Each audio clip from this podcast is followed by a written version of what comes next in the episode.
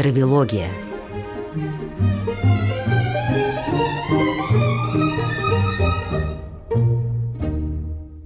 Здравствуйте, меня зовут Наталья Костицына. Вы слушаете очередной выпуск программы «Травилогия», главный герой которой, мой собеседник, это публицист, экономист Дмитрий Травин. Дим, привет. Добрый день. Ну, мы продолжаем путешествовать в цикле программ «Травилогия» с точки зрения исторической социологии. Никак мы с тобой не можем выбраться из Италии.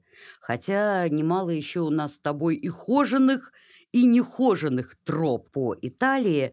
И все-таки сегодня, я думаю, возможно, слушатели ожидали именно этого выпуска, потому что мы сегодня с тобой остановимся на Венеции.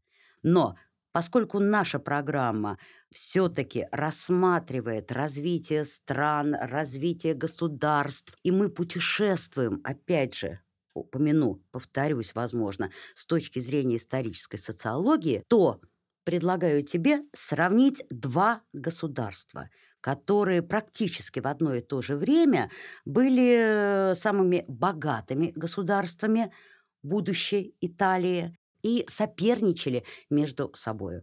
Венеция и Генуя. Да, совершенно верно. Эти два города имеют огромное значение с точки зрения формирования современного общества. Это часто недооценивается и исследователями, и читателями, слушателями, широкими массами. У нас иногда принято считать, что современное общество, оно идет то ли от возникновения протестантской этики, то ли от каких-то американских принципов развития экономики и демократии, что в известной степени верно, конечно. Но если мы уходим гораздо дальше вглубь европейской истории, то мы видим, что на развитие общества огромное значение, огромное влияние оказали вот эти два города – Венеция и Генуя. Конечно, и Флоренция, о которой мы подробно говорили, и Милан, и Сиена, о которых мы не говорили, и Пиза, то есть ряд э, итальянских городов, которые стали торговыми, торгово-ремесленными э, городами в позднее Средневековье и заложили основы бурного экономического и политического развития. Но все-таки, пожалуй, роль Венеции и Генуи наиболее э, значительна. Потому что... Роль эти... одинаковая или существует разница? Разница есть, конечно, очень большая. Но исходно я бы сказал, что эти два города находились в похожем положении примерно на одном и том же пытались сделать свой бизнес, и благодаря примерно одному и тому же они очень сильно разбогатели и стали крупнейшими, наряду, конечно, с Флоренцией и Миланом, по численности населения и по богатству городами позднего Средневековья и начала нового времени. То есть стартовые условия были очень похожие, занимались примерно тем же, но дальше произошло существенное расхождение. Примерно расхождение какие судеб. года, какие века? Ну, смотри, явно можно говорить о том, что эти города стали подниматься и играть особую роль с начала крестовых походов. Самый конец XI века, затем 12-13 века. Вот это период э, бурного развития этих городов. Почему? Здесь два момента. С одной стороны, момент очень простой и понятный. Эти города зарабатывали на крестовых походах. Крестоносцам надо было ехать, там, идти, ехать, в общем, как-то добираться до Святой Земли из в основном Западной Европы, потому что это Франция, Англия, Нидерланды, Германия, вот ключевые крестоносные отряды формировались там. Даже не Испания, потому что испанцев было свое направление крестоносной деятельности. Они воевали на юге Пиренейского полуострова со своими мусульманами, и им было особо не до других мусульман. Вот, и западноевропейцам надо было как-то добираться до Святой, до Святой Земли, чтобы там повоевать. Можно было, конечно, и пешим путем идти, но лучше но... морем. Да, удобнее морем, естественно, по Средиземному морю. И кто-то должен был их перевозить. Перевозить, обслуживать в дороге, Вся логистика вот современными терминами должна была быть обеспечена. И вот здесь, конечно, генуэзцы, которые сыграли огромную роль в первом крестовом походе, венецианцы, которые сыграли огромную роль в четвертом крестовом походе. Ну, в общем, и в целом в крестовых походах, конечно, эти города были очень значимы. У них был флот, но именно ведь у венецианцев был флот. И Или у генуэзцев тоже. тоже. Конечно. Это два приморских э, города, где были мощные суда, мощные э, морские силы, которые э, в те времена не очень различались, в отличие от современных времен, как не очень различались как военные и гражданские. Главное, что это была некая галера или галеон, на которой можно было погрузить людей и можно было плыть через Средиземное море на восток. Если надо было сражаться, эти корабли сражались. До определенного момента ведь не было артиллерии, не было пушек. Сражение на море происходило примерно так же, как на суше. Корабли сближались, И сцеплялись. брали на абордаж. Брали на абордаж, то есть э, было сражение, просто вот те, кто были ранены или убиты, часто падали прямо в море, а не на сырую землю. И в этом смысле и венецианцы, и генуэзцы были похожи. Они сражались с противниками, для этого у них был большой флот, они не брезговали заниматься пиратством, причем друг против друга, генуэзцы против венецианцев, ну, может быть, в меньшей степени венецианцы против генуэзцев, и те, и другие против арабов, которые также активно плавали на, по Средиземному морю, базируясь на северном побережье Африки. Против э, каталонцев, то есть там, в общем, все друг друга нежно любили, в кавычках. То есть такой крутой замес. Очень был. крутой замес, да. Вот, и поэтому оба эти приморских города были удобной базой для обслуживания крестоносных походов.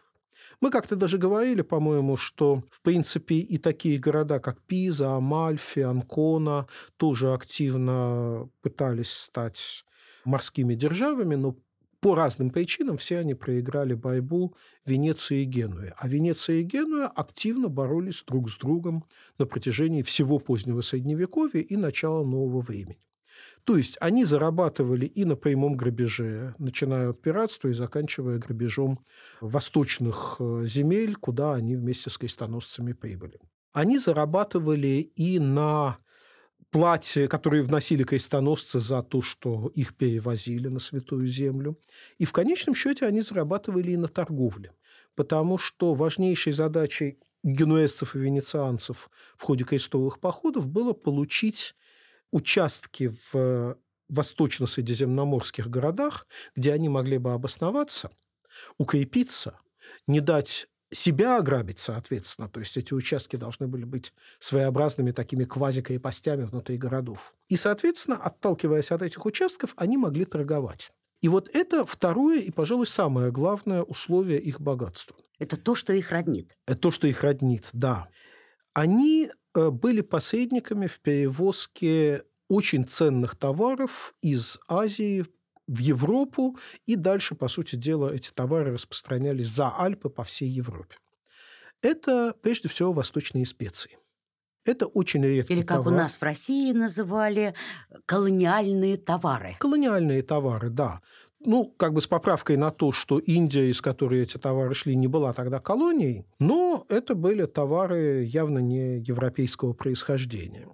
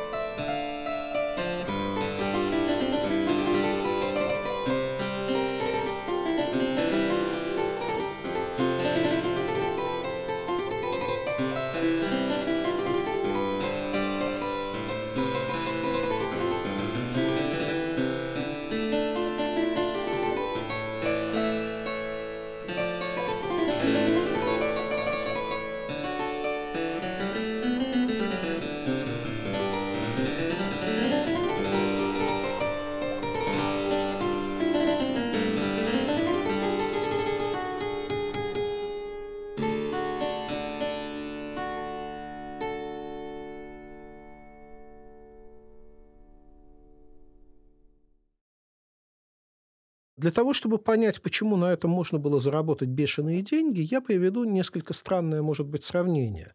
Но оно для слушателя 21 века самое понятное. Вот как осуществляется торговля наркотиками? Ничего себе э, сравнение. Да, да, да. Поймите правильно, это сейчас чисто экономическое сравнение, не в смысле криминальности. Потому что торговать специями как бы, ни, ни, никто не запрещал. Это был легальный бизнес, естественно. Вот сколько стоят наркотики в Колумбии или в Афганистане? Гроши. Потому что там их полно, а спроса, платежеспособного спроса нет. Но сколько там местные жители могут за это заплатить, даже если они этим пользуются. А дальше наркотики, которые идут из Колумбии куда-нибудь в э, Нью-Йорк, по дороге становятся все дороже и дороже. Почему? Там уже, правда, не чисто экономические моменты. Государство борется с э, наркобизнесом, как мы знаем. Там сотни фильмов на этот счет снято. И, естественно, когда государство с каким-то бизнесом борется и бизнес становится нелегальным, продукт, который доходит до конечного потребителя, риски. оказывается намного дороже, потому что оплачиваются риски, оплачивается потеря всех тех наркотиков, которые полиция отловила и уничтожила, оплачивается возможное пребывание в тюрьме э, какого-то наркобарона. А, ну и вообще э, в этой ситуации, по сути дела, минимизируется конкуренция, которая всегда избивает цены. Если до конечного потребителя товар доходит через минимум поставщиков, то эти, минимум, эти поставщики становятся монополистами. Вот положение Генуи и Венеции было похожим. Товары надо было вести с огромными рисками из э, Азии в Европу. По дороге была опасность э, во-первых, э, прямого грабежа, как со стороны конкурента, ну, генуэзцы страдали от венецианцев, те от генуэзцев, так и со стороны других пиратов, арабских прежде всего. То есть часть товара терялась из-за этого, часть товара терялась из-за погодных условий. Ну, даже, не знаю, там по венецианскому купцу Шекспира мы знаем, какова была опасность, что корабль не доплывет, погибнет со всем грузом. А современных страховых механизмов тогда все-таки не было так, чтобы потеря груза была полностью компенсирована. Венецианский купец, пьеса Шекспира, напомним. Да, да, да. Да. То есть там, собственно, и действие связано с тем, что венецианский купец внезапно... Вроде, вроде бы богатый, Если внезапно... я помню верно, да, Антонио, да, да. по-моему. Вроде бы богатый, но внезапно обеднел из-за того, что просто его корабли не, не приплыли из вот этого самого опасного путешествия. В Венеции цена на специи была уже гораздо больше, чем в Александрии или в Константинополе.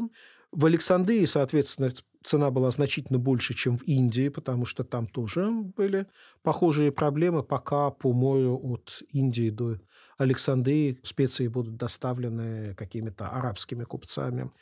А дальше новая дорога через Альпы, уже немцы которые, скажем, приезжали в Венецию на Фандако Тедески, знаменитый немецкий Тот самый двор. немецкий квартал, да, немецкий, немецкий квартал, немецкий двор, где сейчас находится почтамт, он в самом центре Венеции. Вот туда прибывали немцы, закупали у венецианцев эти специи и везли караванами через Альпийские перевалы, где также много погибало из-за природных условий, из-за бандитов – а дальше, продвигаясь по Германии, надо было платить таможенные пошлины во всех узких местах баронам-разбойникам, которые специально строили замки где-нибудь по Рейну или по Инну, это вот река, на которой Инсбург в Австрии. И все эти бароны богатели на таможенных пошлинах. Иными словами, щепотка шафрана на вес золота была. Щепотка какого-то там перца или имбиря становилась очень дорогой. И это давало, конечно, огромные прибыли посредникам. Вот так эти города, Венеция и Генуя, очень сильно разбогатели. Как на грабеже, так и на торговле. Причем не было четкой границы между грабежом и торговлей. Если можно торговать, хорошо. Если нельзя торговать, можно пограбить. Как только ограбил, дальше надо товар продавать, потому что в результате разбоя ты ведь не только золото, серебро получаешь, а товарную массу. Дальше надо ее продавать. То есть купец пират, снова купец, снова пират. Это нормальное состояние для бизнеса того Вот времени. скажи мне, пожалуйста, Дим, это все, что касается сходства, а различия. Насколько я помню, у Генуи были свои колонии, у Венеции их не было. Были. Были. Были, конечно, и у Венеции, и у Генуи. В разных местах по разным причинам. Во-первых, они, конечно, стремились колонизировать ну, лучше я скажу так, создать укрепленные пункты по мере движения через Средиземное море с запада на восток. То есть, в основном, это разные греческие острова они стремились колонизировать. Потому что, ну вот плывет корабль, напали на него пираты, удалось отбиться, корабль потерпел э, какую-то потерю. Надо куда-то срочно пришвартоваться для того, чтобы починиться, укрепиться, восполнить запасы еды и питья, возможно, часть погибшего экипажа заменить. Так что вот такие укрепленные базы были нужны и венецианцам, и генуэзцам. Они между собой за них враждовали, и с, сначала с Византией, потом с Турцией также конфликтовали за эти места, ну и с арабскими пиратами. Без этого двигаться по Средиземному морю было очень тяжело. Без опорных точек риски, что ты не доплывешь до конечного пункта, были очень велики. Но у генуэзцев была еще такая особенность. Все-таки, насколько мы сегодня можем судить, в Восточном Средиземноморье, в Ливанте так называемом, или вот в Александрии, в Северном Египте, в большей степени удалось доминировать венецианцам. Генуэзцы нашли себе еще один способ э, обогащения, который связывает вот эту историю непосредственно с историей нашей страны. Генуэзцы проплывали из Средиземного моря в Черное через Босфор и Дарданеллы, это было огромное расстояние, тяжелый путь. И основывали свои колонии на берегах Черного моря как в Крыму, так и на Северном Кавказе. Ну, даже, да, ну, в общем, можно сказать, на Северном Кавказе. На Северном, даже в Закавказье. Остатки генуэзских э, башен есть как в Крыму, так и в Абхазии. В чем был смысл этого мероприятия? Это, конечно, были не какие-то великие географические открытия, а смысл очень простой. Из этого региона шел огромный поток рабов. Вот мы знаем из истории нашей страны о конфликтах Киевской Руси с половцами, потом татаро-монгольское нашествие было. Позднее... Брали в полон. Брали в полон, да. Позднее, когда вроде бы уже снято было татаро-монгольское иго, и Казань и Астрахань завоевали русские цари, русские государи, правильно, наверное, сказать, для того времени, набеги из Крыма все равно долго еще оставались очень опасными. Крымский хан очень долго забирал в полон славянских пленников. Да, причем, кстати, не только московских, не только московицких, скажем так, но и польских и литовских. То есть набеги были и на те земли, потому что значительная часть э, нынешнего украинского государства находилась в составе Великого княжества Литовского, это были подданные великого князя Литовского, а потом, после унии, это, соответственно, была Речь Посполитая, единое польско-литовское государство. Вот оттуда брали много пленников. Иными словами, речь идет о тех самых невольничьих рынках, да. Да, которые э, организовывала и Генуя. Да, и Генуя здесь доминировала, потому что именно Генуя с какого-то момента стала вывозить этих пленников в Средиземное море, и там продавать. Продавать ну, опять же, в самых разных точках. И у себя в Генуе. У генуэзцев было очень много рабов. Мы из школьной истории вроде знаем, что рабовладельческий строй – это когда-то в древнем мире. Но э, в средние века и в начале нового времени в Генуе было много рабов. Много рабов было в Александрии, египетской, много рабов было даже на Пиренейском полуострове, и туда продавали э, славянских рабов славянских, татарских. Там, в общем, очень все было переплетено. Это не следует думать, что вот э, татары брали славян, э, а, а славяне брали татары, тоже продавали тем же самым купцам. В общем, все в итоге перемешивалось. Скажем, по Геную есть замечательные исследования. Я так попутно скажу, что буквально в этом году вышла потрясающая совершенно книга на русском языке. Это перевод классической работы американского историка Стивена Эпштейна «Генуя и генуэзцы». Вся история Генуи и генуэзского населения за средние века и начало нового времени там подробнейшим образом описана. Я правильно понимаю, на русском языке? Да, вот сейчас вышел перевод э, на русском языке. Эта книга вот в этом году доступна уже как в магазинах, так и в интернет-магазинах. Вот, значит, Стивен Эпштейн, Генуя и генуэзцы. Там, в частности, четко показана даже структура рабов, которые были в Генуе. Структура понятная. Почти полностью это были женщины, причем молодые. И нетрудно догадаться, почему. То есть не было какого-то плантационного рабства, сравнимого с Древним Римом или с плантационным рабством в Америке XVIII-XIX веков. А в Генуе, ну, как можно догадаться, и в других городах Средиземноморья, рабов, рабынь прежде всего использовали в домашнем хозяйстве как служанок, ну и для соответствующего обслуживания господина. Так что вот То это я был могу специфический... предположить, что в той же Генуе были э, своего рода гаремы. Это не совсем был гарем, потому что, конечно, э, гарем в прямом смысле слова – это исламское явление, где разрешено многоженство, и где у богатого человека содержится несколько жен, ну, там, равноправных, неравноправных, я не специалист в этом, может, была старшая жена, там, младшая жена, любимая, нелюбимая, но как бы то ни было, все они были женами. У генуэзцев такого не было. У генуэзца, конечно, То есть для была... услады и Да, служанки. была жена, с которой он там повенчался в церкви по христианскому обряду, там их дети были наследниками и так далее.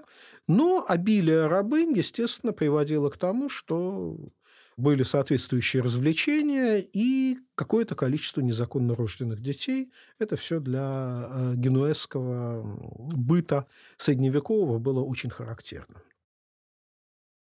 Это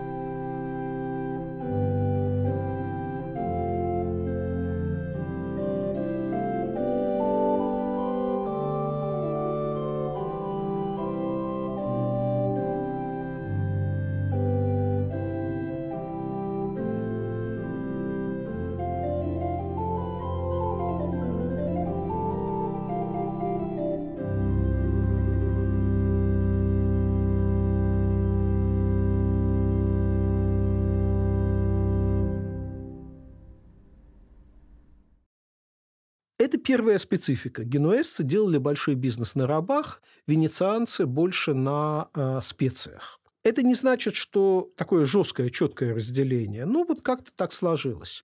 Один город занял одну нишу, другой стал и эту нишу использовать, но при этом пытаться найти какие-то новые ниши, где не было Ну, такого сильного, да, такого сильного соперничества.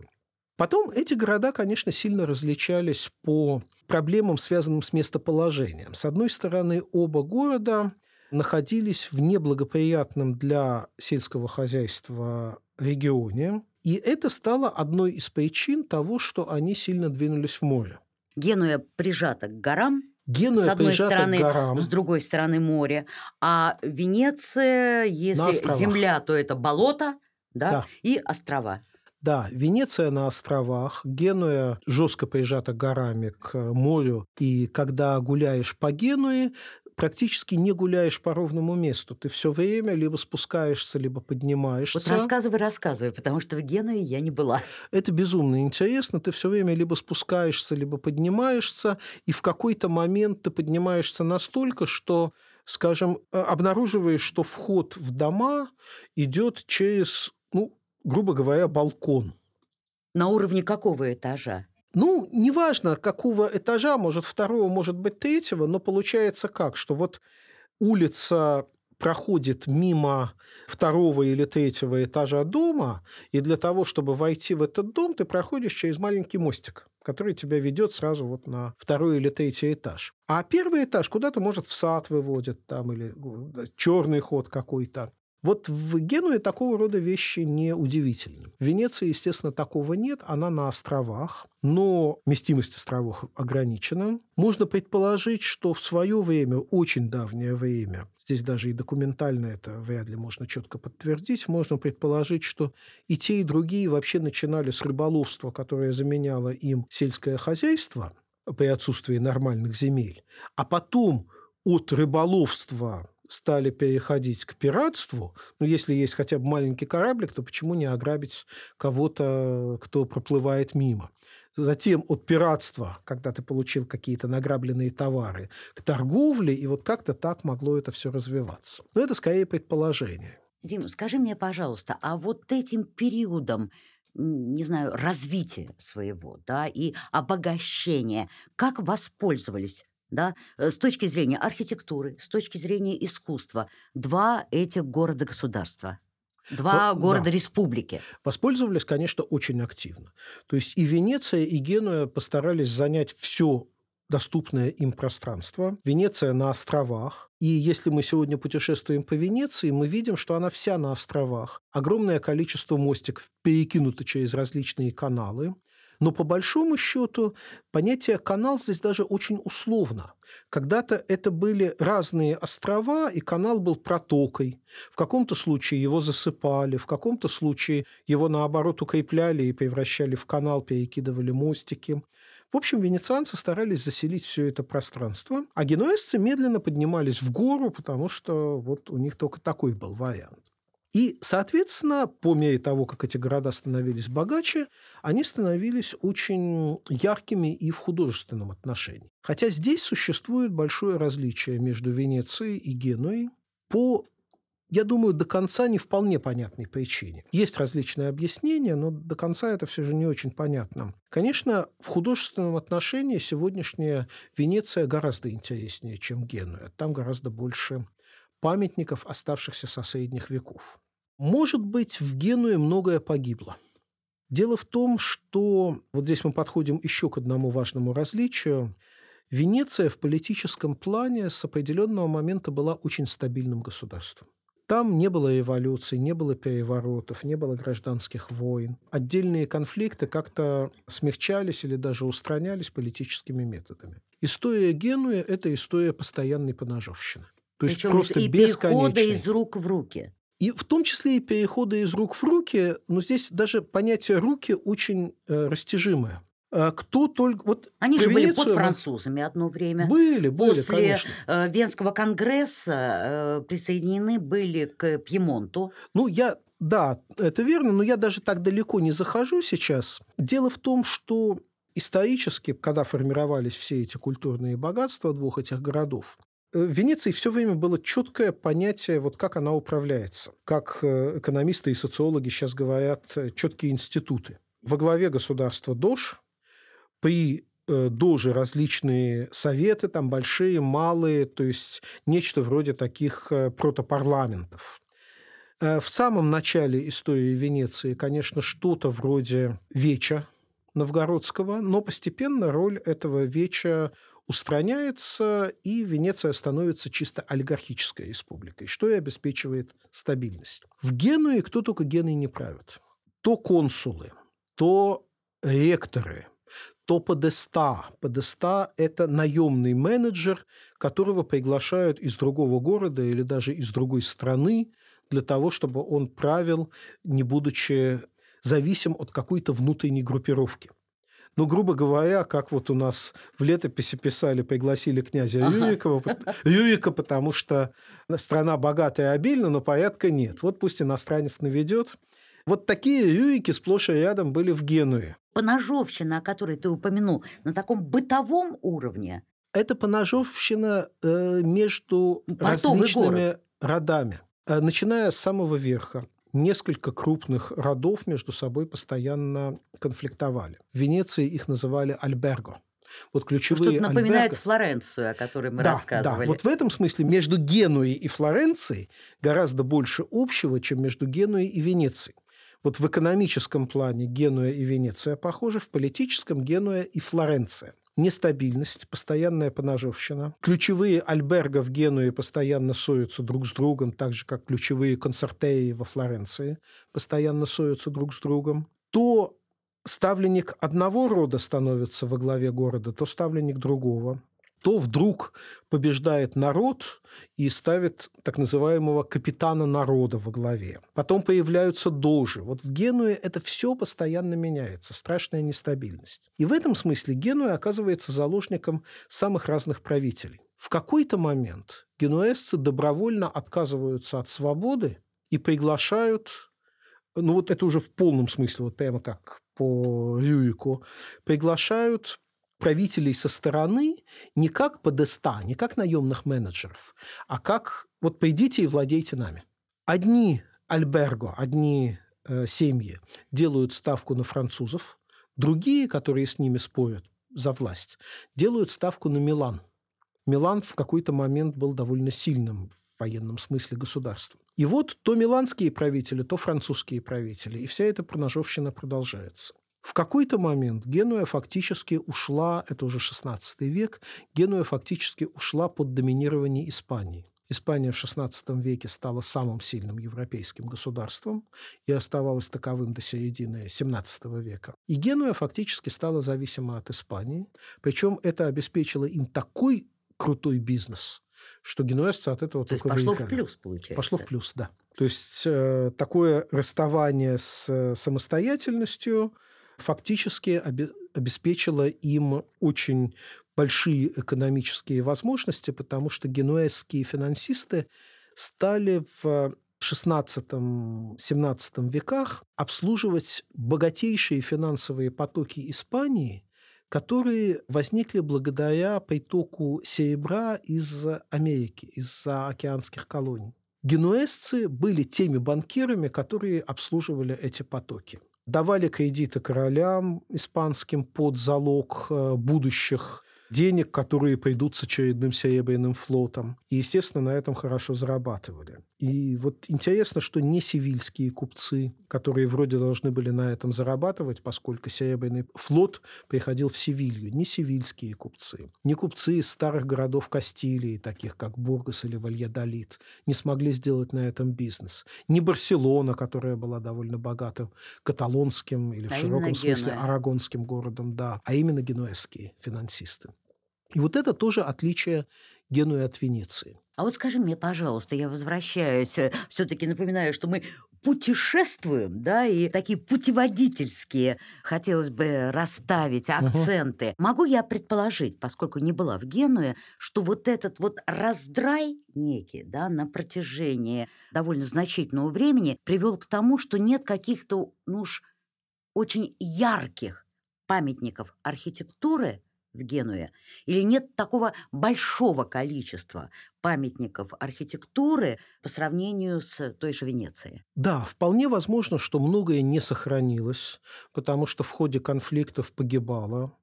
Э, Любая война, любой гражданский конфликт – это уничтожение части памятников. Ну, понятно, хороший такой каменный собор сохранится, но произведения там, скульптуры или живописи могут погибнуть. То есть это одна вероятная причина того, что Генуя не столь богата памятниками. А вторая связана с тем, что в условиях конфликта просто очень много денег уходило на военное противостояние, тогда как Венеция конечно, тоже много денег тратила на э, военные цели. Им надо было строить и содержать огромный флот для доминирования в Средиземном море. Но все-таки много денег оставалось на то, чтобы заказывать э, архитекторам строительство новых храмов, заказывать художникам написание новых э, картин или фресок. И в Венеции все это сохранилось в гораздо лучшем виде, чем в Генуе. В Генуе тоже есть очень интересные музеи, но все-таки они по большей части содержат живопись более позднего времени, уже эпохи барокко, тогда как в Венеции самые ранние средневековые памятники есть, вплоть до того, что собор Святого Марка – это потрясающие мозаики, которые наводят на мысль о византийской культуре. Вот в Генуе со всем этим, конечно, гораздо Византийского хуже. влияния не осталось. Ну, в Генуе византийское влияние было намного меньше, чем в Венеции. А в Венеции это все очень чувствовалось, э, в Генуе, конечно, гораздо меньше. Хотя мощи Иоанна Крестителя они с Востока к себе привезли. Ну уж не знаю, какие там мощи, потому что учет мощей показывает, что в совокупности в христианском мире мощей гораздо больше, чем могло быть конкретных э, частей тела у того или иного святого. Но, во всяком случае, вот легенда о том, что такие мощи есть, э, в Генуе присутствует. Ну и даже чисто территориально. Как строилась Генуя? Когда ты бродишь по генуэзским улицам, возникает удивительное ощущение, что этот город даже вот по застройке не похож на многие другие итальянские города, он тянется вверх. Именно потому, что мало места. Там высокие дома, более высокие, чем в Венеции или во Флоренции, если смотреть на старую Флоренцию. Понятно, сейчас очень трудно сравнивать. Все эти города перестроены в позднее время. Когда мы бродим по улицам того или иного города, не надо думать, что мы видим город позднего Средневековья или начала нового времени. Во Флоренции это четко можно заметить, скажем, сходив в так называемый домик Данте, который на самом деле не сохранился, да. да, он другой, но там реконструировано, как примерно выглядел домик дантовских времен. А современная Флоренция совсем другая, гораздо более поздняя. Но, тем не менее, при всех этих оговорках, Генуя больше тянулась вверх. И когда я много лет назад задумался, как бы вот кратчайшим образом описать, что такое Генуэзская улица, я решил прибегнуть к такому чисто питерскому сравнению.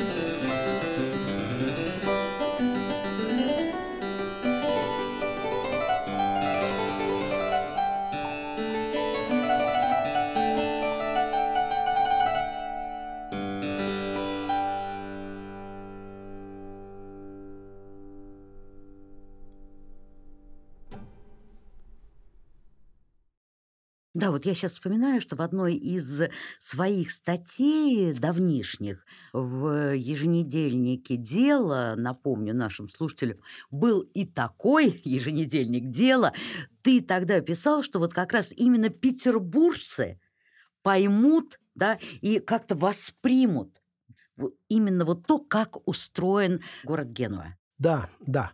Потому что, смотрите, вот заходим мы в какой-нибудь петербургский двор – у нас такие длинные дворы, там бывает два-три двора, связаны между собой. Двор-колодец у нас это иногда называют. Маленькое пространство, на котором в лучшем случае, может, одно деревце растет, а может, вообще ничего. Сейчас там парковкой занято. А дома и на окна 5 в на окна 6... или окно да. э, Брандмауэра? Окна в окна и так вот на 6 этажей. Вот представьте себе, что мы берем такой двор или несколько дворов и вытягиваем в виде улицы – вот просто вот берем руками и растягиваем это в улицу. Получится Генуя. Причем вот это, если растянуть, то и на километр, а то и на два. Да, то есть Генуэзская улица очень узкая, окно в окно, с высокими домами, но это все-таки не двор, который заканчивается какой-то там проходной или выходом на широкую Петербургскую улицу, а это вот такая длинная узкая улица, которая напоминает этот вытянутый двор, а широких петербургских улиц в Генуе нет вообще. Они вот там все практически такие узкие. Есть площади, конечно, есть выход к морю, но стандартная средневековая Генуя, вот по которой мы бродим, э, она вот вся состоит из таких вот вытянутых проходных дворов петербургских. И, конечно, в Венеции по-другому. В Венеции масса площадей, больших, маленьких и средних. Пьяцца, пьяцета, кампо, там по-разному они называются. На этой площади либо стоит какой-то храм, там большой или маленький, либо это просто пространство, открытое к воде. Вот в Генуе ничего подобного нету. Там для того, чтобы добраться до пространства открытого к воде, надо пройти через все это коридорно-дворовое, так сказать, пространство. И дальше вот у воды стоит потрясающий средневековый памятник Каза Сан-Джорджо, дом Святого Георгия или дворец Святого Георгия. По сути дела, это, можно так сказать, первый в истории Европы настоящий банк.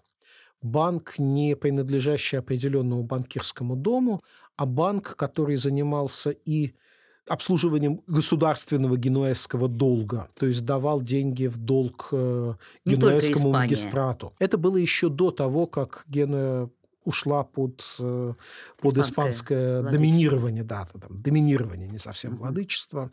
Дело в том, что генуэзцам постоянно не хватало денег на городские нужды, потому что все время были конфликты, там войны, необходимость строительства флота и так далее. Поэтому в Генуе возник огромный государственный долг, с раннего Средневековья, даже можно так сказать, постоянно город одалживал деньги у своих граждан. Этот долг надо было как-то обслуживать, рассчитываться по старым долгам, формировать новые. И в какой-то момент возникла эта Каза Сан-Джорджо, Дом Святого Георгия, как городской банк, обслуживающий долг, выплачивающий то, что нужно старым кредиторам, привлекающий новых кредиторов, гарантирующий этим новым кредиторам то, что они действительно получат долг, что их не обманут. Вот, по сути, из этого банка выросли крупнейшие банки Европы нового времени, и можно сказать, что из этого выросли даже современные центральные банки.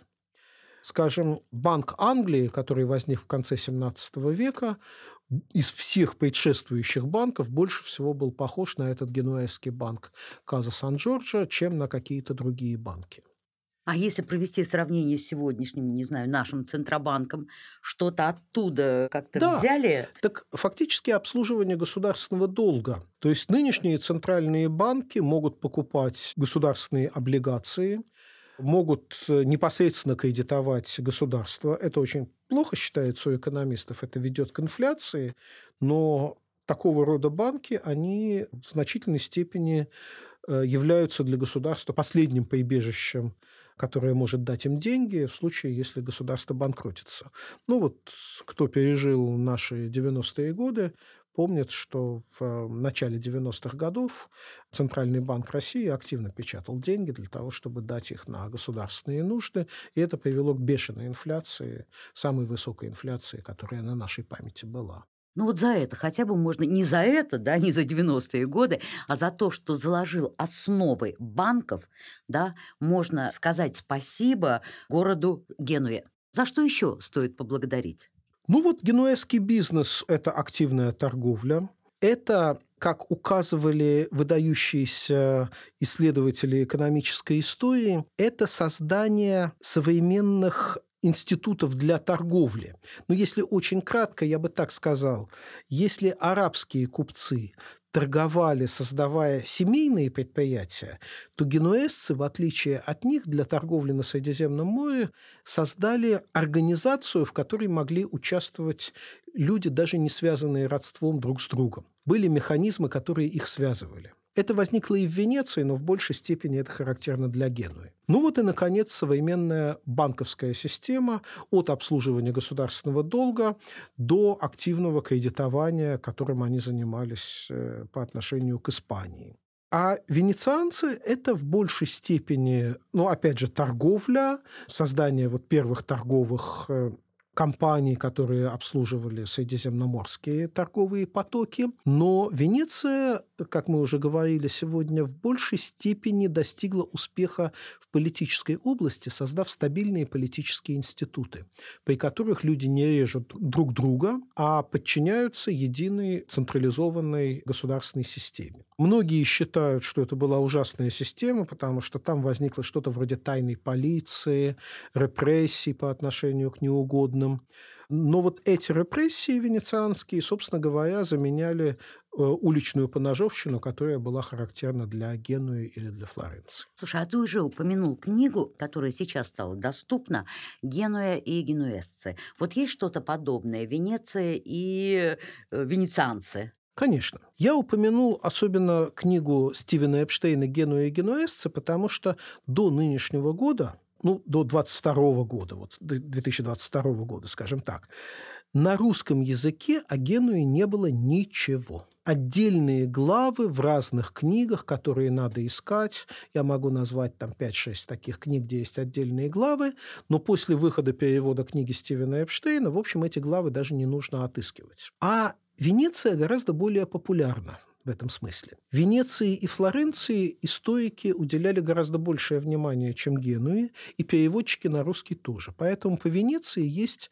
несколько очень хороших книг на русском языке, которые еще раньше выходили. В первую очередь, это классик исследований Венеции Фредерик Лейн, Венеция – морская республика. На русском языке она как-то чуть по-другому. «Золотой век Венеции» что-то называется. В общем, Фредерик Лейн.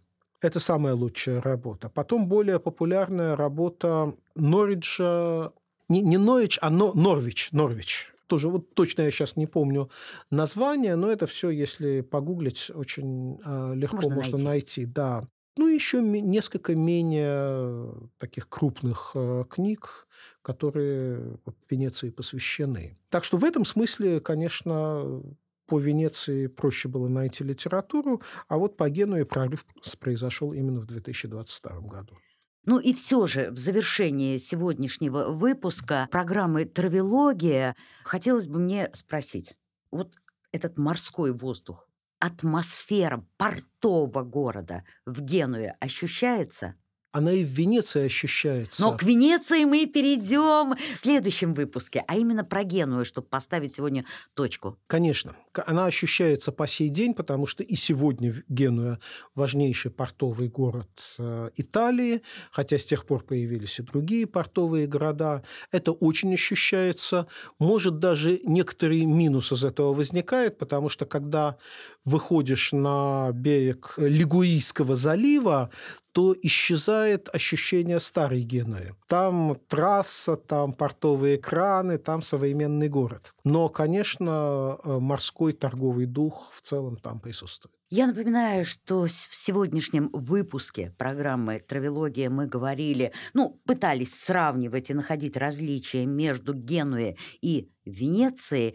Я Наталья Костицына, Дмитрий Травин, научный руководитель Центра исследований модернизации Европейского университета, публицист, экономист, был со мной вместе в студии. Ну а в следующем выпуске программы мы посвятим все время Венеции.